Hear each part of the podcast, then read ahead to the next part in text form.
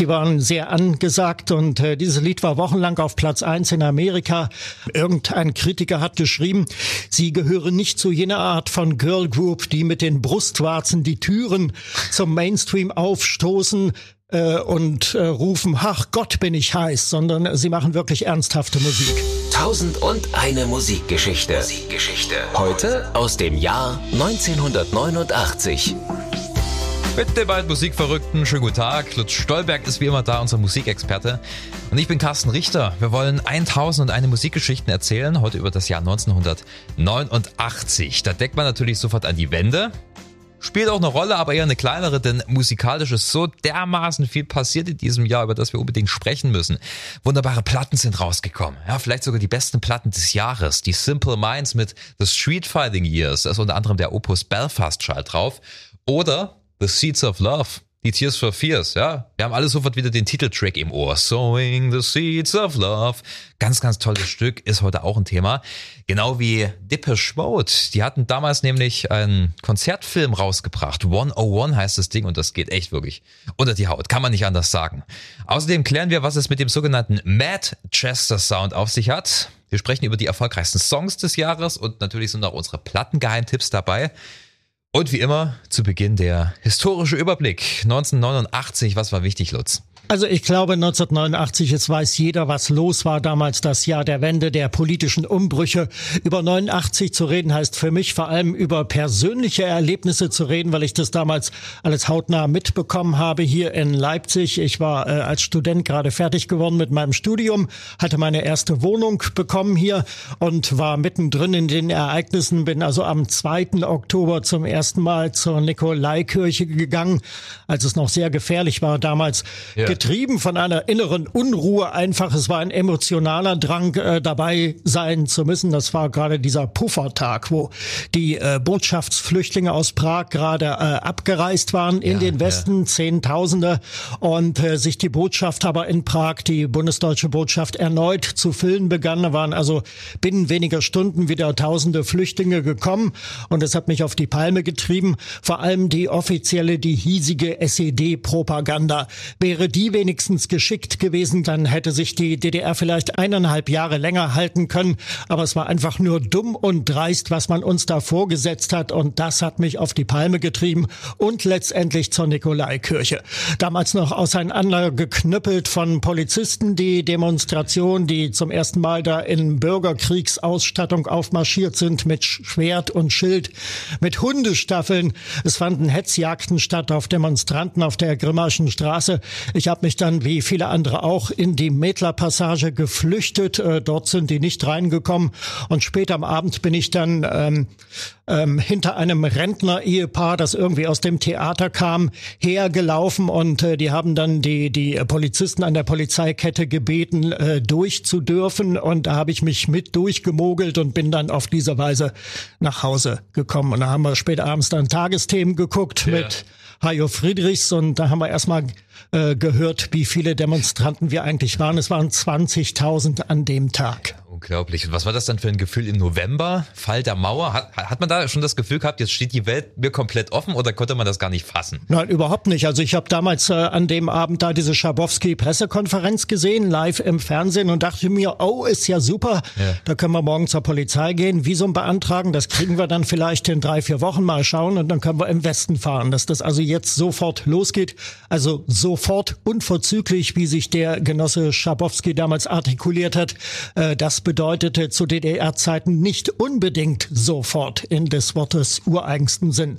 Bin dann aber am nächsten Tag mit einem äh, Freund zusammen nach Berlin äh, gefahren wir haben dann am Abend des 10. November um 23.15 Uhr die Grenze passiert am Grenzübergang Heinrich-Heine-Straße. Da waren wir also in West-Berlin. Yeah. Der erste Eindruck vom Westen war eine Bildzeitung, die man uns entgegenhielt und die man uns äh, schenkte. Und äh, dann sind wir da zu nachtschlafender Zeit irgendwie durch Kreuzberg Berg geirrt und äh, es war völlig irreal. Ein, ein Erlebnis, das irgendwie auf anderen, auf einer anderen Bewusstseinsebene stattfand. Also ich weiß zwar noch ganz genau, wie das abgelaufen ist, was wir gemacht haben, aber irgendwie emotional kann ich das bis heute nicht so richtig fassen. Damals hattest du wahrscheinlich auch nicht wirklich Zeit, dich mit Musik zu beschäftigen im Jahr 89, oder? Ähm, ich habe vorübergehend das Interesse an Musik verloren, muss ich da, äh, sagen. Also überrollt einfach von den politischen Ereignissen, die ja. sich ja so im Stundentakt vollzogen und zuerst die ganzen schlechten Nachrichten, dann nach und während der Wende die vielen positiven Nachrichten, die Lockerungen, die gesellschaftlichen hierzulande. Ja. Und ähm, ja, da war irgendwie keine Zeit äh, für Musik und irgendwie riss mich das sowieso nicht vom Hocker. Also ich finde 1989 musikalisch kein so spektakuläres Jahr. Da gab es andere. Naja, dann holen wir jetzt ein bisschen was nach. Wir gucken uns mal die erfolgreichsten Songs 89 an. Äh, auf Platz drei Phil Collins, Another Day in Paradise. Ja, das überrascht mich. War, glaube ich, damals zehn Wochen oder sogar noch länger die Nummer eins in Deutschland. Damals so am Jahresende November, Dezember yeah. rausgekommen äh, aus der Collins LP But Seriously, ähm, die übrigens ironisch gemeint war. Also der Titel der Platte But Seriously heißt so viel übersetzt wie äh, diesmal wirklich, weil Collins äh, jahrelang vielen anderen Interpreten geholfen hatte als Produzent, als Songschreiber. Yeah. Aber diesmal But Seriously war er wirklich auf der Platte mit seinen eigenen Songs und yeah. auch mit seiner eigenen Stimme zu hören. Ich finde Another Day in Paradise heute immer noch gut eigentlich ein, ein wirklich äh, solider Song, der sich ja mit den äh, Obdachlosen, mit den Bettlern, mit den gesellschaftlich Gestrauchelten beschäftigt. Mhm. Eine thematische Weiterführung von Ralph McTell und Streets of London aus den 70ern für mich.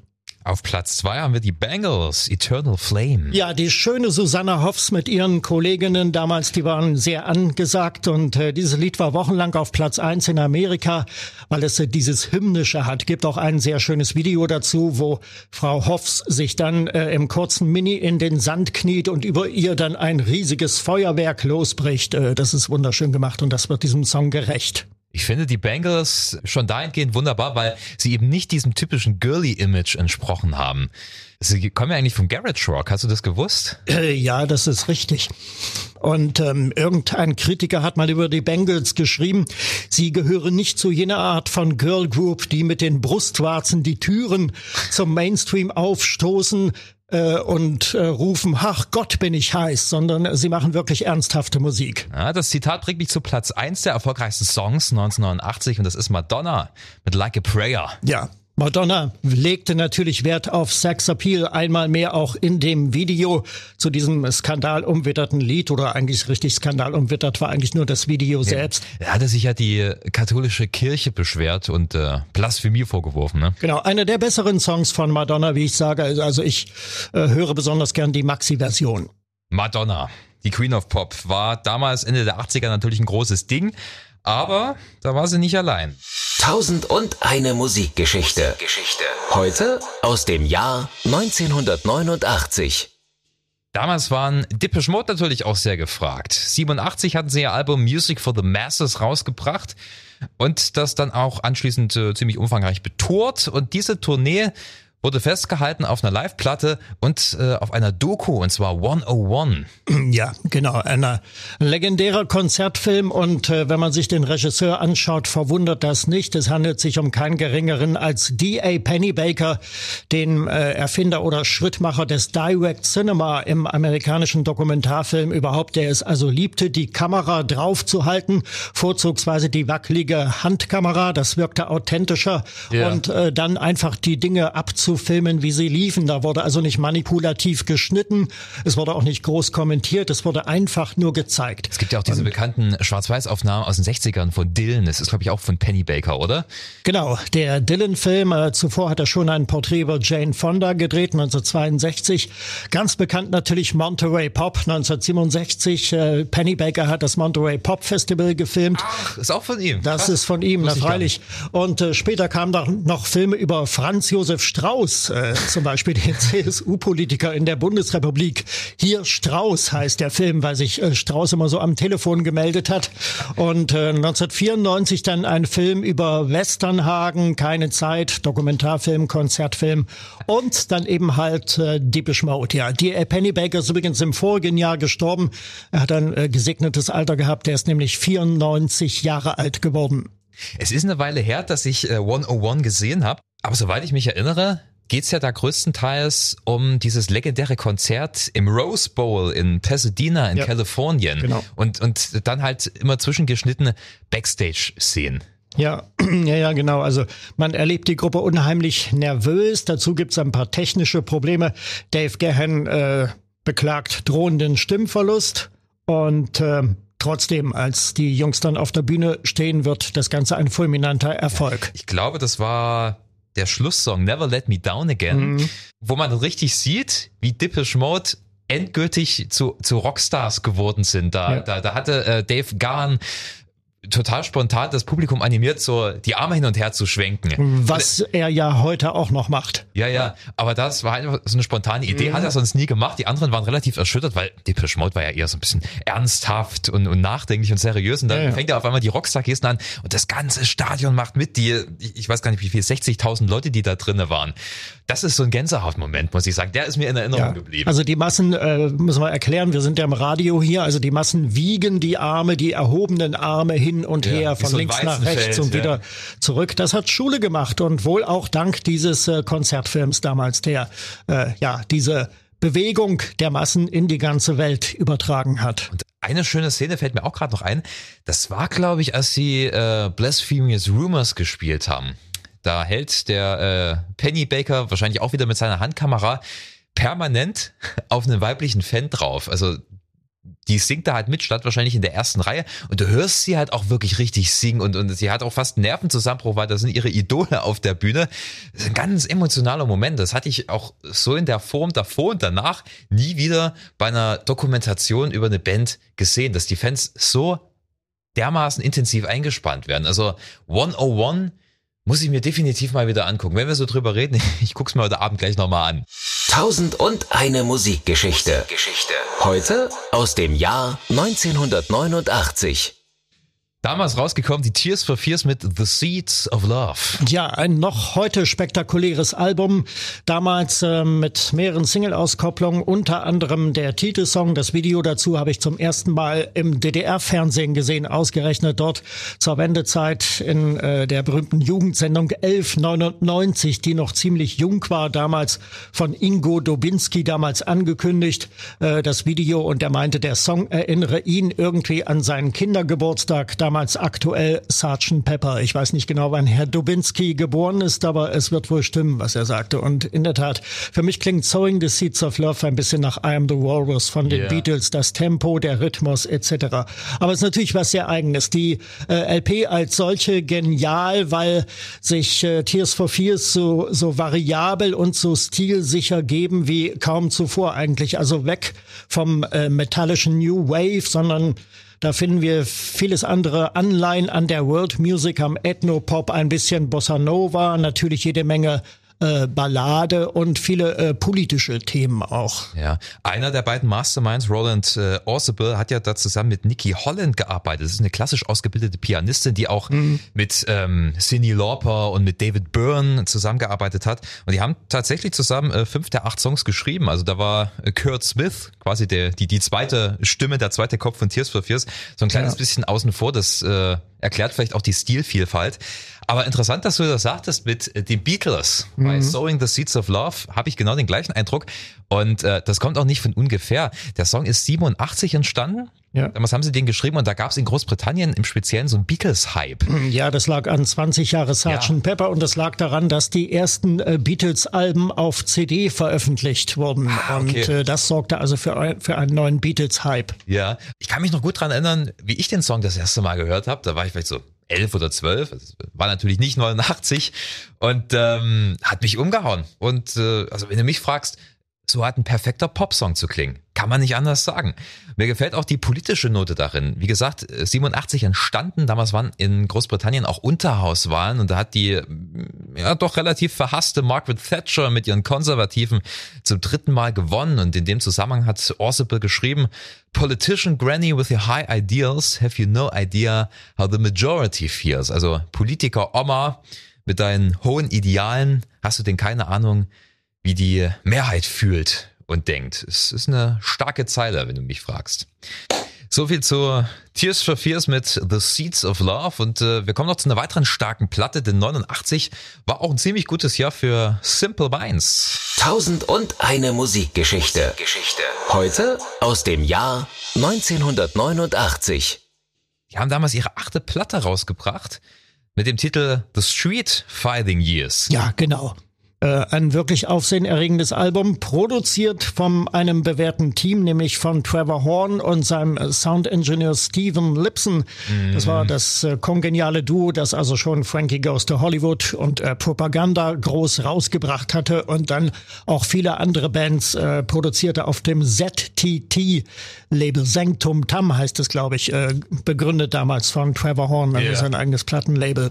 Der Earcatcher war natürlich Belfast Child. Das war die Vorabsingle, die im Frühjahr rausgekommen ist, 89, so zu Ostern yeah. war die und äh, auch bis auf Platz eins gekommen ist. In Großbritannien hat sich, glaube bloß eine Woche gehalten, aber immerhin ein monumentales, ein gewaltiges Werk mit, mit sehr viel Synthesizern, mit Orchestern natürlich auch.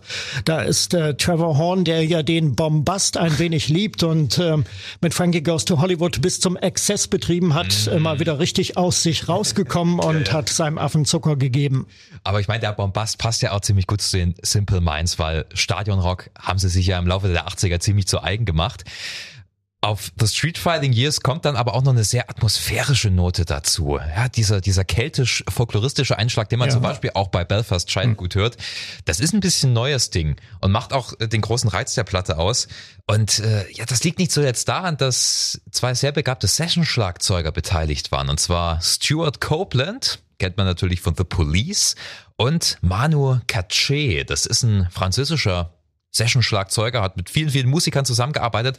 Am bekanntesten ist wahrscheinlich äh, seine Zusammenarbeit mit Peter Gabriel ab, ich weiß gar nicht, Mitte der 80er bis Mitte der 90er. Ähm, beides unglaublich versierte Schlagzeuger mit so einem gewissen Ethno-Touch. Und ich glaube, das hat den Simple Minds damals schon ganz gut getan. Bestes Lied auf der Platte nach Belfast Child ist für mich Mandela Day. Das ist ein Lied über das äh, Geburtstagskonzert zum 70. von Nelson Mandela, mhm. das im Juni 88 im Londoner Wembley Stadion damals äh, stattgefunden hat und in alle Welt übertragen wurde. Und äh, Simple Minds waren auch dabei und äh, sie feiern diesen Tag noch einmal in diesem Song. Sind auf der Platte auch schon deutlich politischer geworden im Vergleich zu den ja. äh, vorgehenden Alben. Äh, Biko haben sie ja auch gecovert. Mhm. Äh, bekannter Peter Gabriel Song von 1980. Ich glaube, auf der ja. dritten äh, Gabriel-Platte ist Richtig. das drauf. Da habe ich allerdings ein bisschen Bauchschmerzen. Also die, Version von Biko mag ich überhaupt nicht. Die, die finde hm. ich. Gefällt mir auch nicht so. Peter Gabriel ist auch schwer zu toppen, muss man sagen. Stimmlich ist er einzigartig und da ranzukommen oder äh, das dann irgendwie wettzumachen, äh, ja. äh, zu versuchen mit technischen Mitteln, das muss zwangsweise fehlschlagen. Ich meine, Jim Carrot, der Sänger, hat schon eine gute Stimme, ja. aber er, er nölt das ja einfach bloß so runter und, und, und ja, die Musik ist halt einfach nur total hallig. Also da muss ich sagen, Abstriche in der B-Note. Aber ansonsten eine tolle Platte. The Street Fighting News für den Simple Minds. Tausend und eine Musikgeschichte. Geschichte. Heute aus dem Jahr 1989. Ende der 80er waren sehr viele verschiedene Musikstile angesagt. Nicht nur Synthie-Pop oder Stadionrock, sondern auch Hip-Hop. Della Soul haben zum Beispiel ihr Debütalbum rausgebracht, Three Feet High and Rising, wo sie unter anderem Samples von Johnny Cash Songs und von den Turtles verwenden. Also ein bisschen kurios, aber klingt wirklich toll.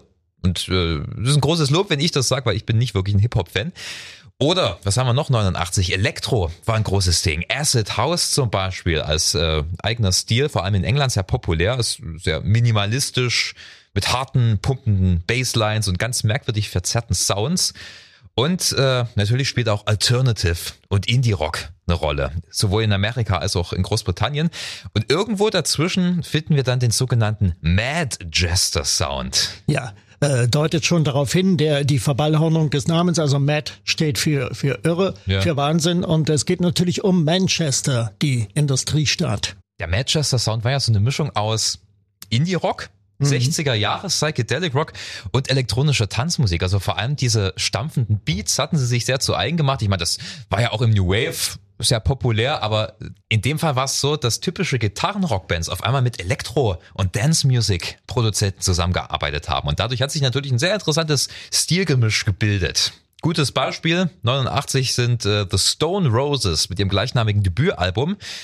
Da hörst du es wirklich gut. Bass und Schlagzeug bilden eine sehr moderne, dance-lastige Rhythmusfraktion, während Gesang und Gitarre eher an die späten 60er erinnern. Ja, das so Beatles klingt da an, die Birds, Led Zeppelin und so weiter. Also mal poppig, mal psychedelisch. Ist wirklich eine sehr, sehr interessante Platte.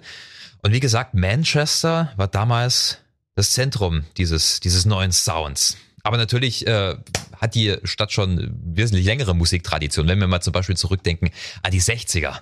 Ja, wir denken an Herman's Hermits und wir denken natürlich an die Hollies. Ja, später dann in den 70ern Buckley James Harvest und 10cc, die, zumindest ja. in der Nähe von Manchester haben die sich gegründet. Ich dachte mal, Buckley James Harvest wäre eine deutsche Band. Kleiner Scherz am Rande, ja. also in Deutschland erfolgreich waren. In England, da hat ja wirklich kein Haar nach ihnen gekräht. Das stimmt, ja. Ich glaube auch jetzt noch, oder? Wenn sie tun, dann rüsten das in Deutschland. Ja. 1976, äh, Gründung von Joy Division, darf man natürlich nicht vergessen. Ganz wichtige Band für Manchester. Ja, das dann in der Tat. Und sie hatten ja auch wirklich einen besonderen Sound und äh, mit ihrem Leadsänger Ian Curtis, äh, der klang wie ein alter Rockbarde. Dabei war der gute Mal Anfang 20 gerade. Wie wir wissen, gebeutelt von seelischen Krankheiten, von Depressionen, von einer epileptischen Erkrankung, die dann äh, das Ganze dann in den Suizid mündete. 1980 aus äh, Joy Division wurde dann New Order, sehr erfolgreiche Band, bis heute die äh, die erfolgreichste Maxi-Single aller Zeiten hervorgebracht hat, über 20 Millionen Mal verkauft. Das ist Blue Monday von 1983. Unglaublich wichtig für Manchester war natürlich das äh, ansässige Plattenlabel Factory Records. 78 gegründet, unter anderem von einem gewissen Tony Wilson. Es war eigentlich ein Fernsehmoderator und Musikmanager, der sich im Laufe der nächsten Jahre zu einer ganz, ganz wichtigen Schlüsselfigur der hiesigen Musikszene gemausert hat. Wird auch heute noch regelrecht als Ikone verehrt, obwohl er gar nicht mehr am Leben ist. Er hatte auch so einen legendären Nachtclub, wo wirklich immer die neuesten, angesagtesten Bands gespielt haben. Ja, und wichtiger äh, Act bei Factory Records war natürlich Joy Division beziehungsweise später dann New Order. Und da ist es schön, dass du gerade Blue Monday erwähnst.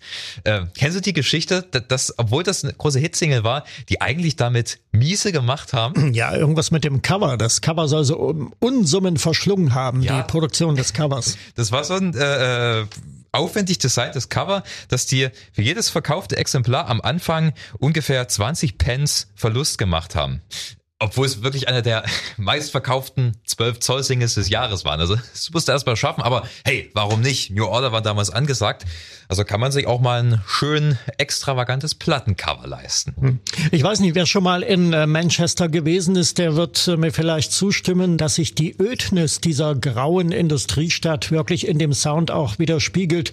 Ich finde das voll und ganz, weil äh, ich war schon zweimal in Manchester und man kann da eigentlich wenig Aufregendes entdecken. Ja, ich empfehle in dem Zusammenhang den Film Control. Da geht's um Joy Division, vor allem um Ian Curtis, äh, ist auch komplett in Schwarz-Weiß gedreht, ist, glaube ich, 2000. 2006 oder so rausgekommen. Äh, wo ja, diese mit Alexandra Maria Lara. Ja. Allerdings erschöpft sich der Film in einer banalen Liebesgeschichte. Ich war enttäuscht. Hinterher muss ich eigentlich sagen, das typische Rezept, die typische Strickart von heutigen Filmen. Es geht um eine Dreiecksbeziehung. Ja, aber langweilig. Find, ja, ja, das, das stimmt schon. Aber mal abgesehen von der Handlung, äh, die Bilder, die da eingefangen werden von Manchester das der ist gut. 70er, ja, die, die fand ich wirklich weiß. sehr, sehr passend, wie er, wie er dort zum Arbeitsamt geht und diese tristen Backsteingebäude Gebäude und diese ja. Hochhäuser und alles. Also ich glaube, das hat schon den Sound geprägt. Ja, der Regisseur recht. hieß Anton Corbijn bei diesem Film. Das äh, muss sich ja irgendwie widerspiegeln in Qualität, äh, zumindest optisch. Ja, ist ja eigentlich auch Fotograf, hat äh, bekannte Plattencover gemacht, zum Beispiel äh, The Joshua Tree von U2, fällt mir da spontan ein. Aber Lass uns mal zurückgehen zu Manchester. Es gibt natürlich nicht bloß Joy Division und New Order. Es gibt äh, selbstverständlich auch Bands wie 82 gegründet The Smith. Ja, auch ein ganz eigener, originärer Sound, den, soweit ich weiß, du nicht besonders magst, oder? Ich finde es ereignislos, äh, muss ich ehrlich sagen. Ich habe mich äh, für ein, für ein Rockradio äh, schon sehr damit beschäftigen müssen, habe mehrere Beiträge anfertigen müssen. Ja. Ich konnte nichts Aufregendes entdecken und ich kann auch äh, die Lesart nicht teilen, wonach The Smiths äh, noch äh, einflussreicher gewesen sein sollen als die Beatles auf die Entwicklung der britischen äh, Popmusik. Ja, das ich halte das für maßlos. Das mag ja textlich alles unwahrscheinlich in die Tiefe gehen, gesellschaftskritisch, psychologisch und so weiter und so fort. Aber wenn die Musik nicht stimmt, dann taugt das alles nichts. Ich meine, Morrissey, der Sänger, ist ja sowieso kontroverse Gestalt, in den letzten Jahren auch immer schrulliger geworden. Ein wunderlicher Typ, der mit einem Blumenstrauß äh, an den Gürtel seiner Hose gebunden auf die Bühne äh, kommt und was das bedeuten soll, ich bin bis heute noch nicht dahinter gekommen. Er ja. erklärt es, glaube ich, auch nicht. Ich bin jetzt auch nicht der größte Fan von äh, Morrisseys Gesang. Ist mir ein bisschen zu kitschig, aber gut, das war damals so. Was ich umso mehr liebe, ist das Gitarrenspiel von Johnny Marr. Wunderbarer Gitarrist, wenn du mich fragst, der schon fast einen eigenen Stil kreiert hat. Also du hörst halt sofort, das kann bloß Johnny Marr sein. Dieses Gitarrenpicking, ja. Ein Smith-Song funktioniert ja meistens so, dass du eine solide äh, Rhythmusspur im Hintergrund hast und dann dieses, diese typischen Gitarrenmelodien. Das, das ist einmalig, finde ich wunderbar. Big Mouth Strikes Again zum Beispiel ist ein toller Song oder ähm, How Soon Is Now, auch einer meiner Lieblings The Smith Songs. Also in keinster Weise eine bedeutungslose Band. Da geht unsere Meinung, glaube ich, ein bisschen auseinander.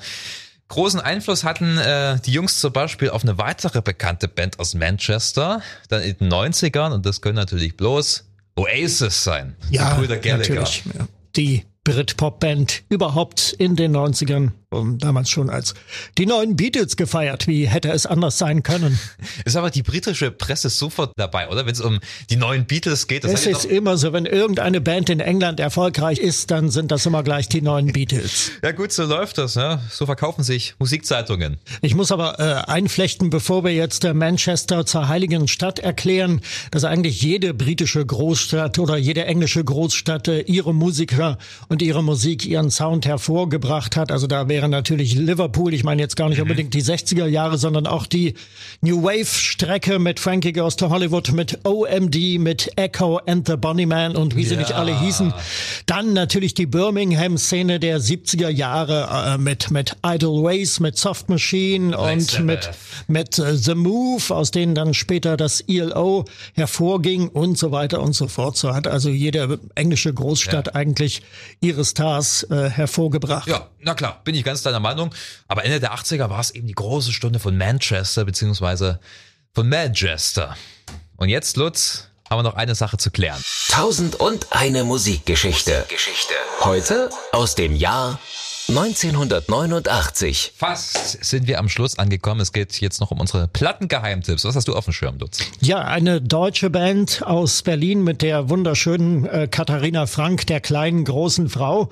Ähm, und äh, ja, die Rainbirds, 86 bekannt geworden mit Blueprint und dann äh, zweieinhalb Jahre später dann die zweite LP Call Me Easy, Say I'm Strong, Love Me My Way, It Ain't Wrong. Ein langer Titel, das äh, garantierte eine gewisse Aufmerksamkeit damals und ähm, ja, eine Platte zum Durchhören eigentlich damals sehr ausführlich besprochen und vorgestellt bei DT64 irgendwann in der Woche mal abends. Da habe ich es zum ersten Mal gehört.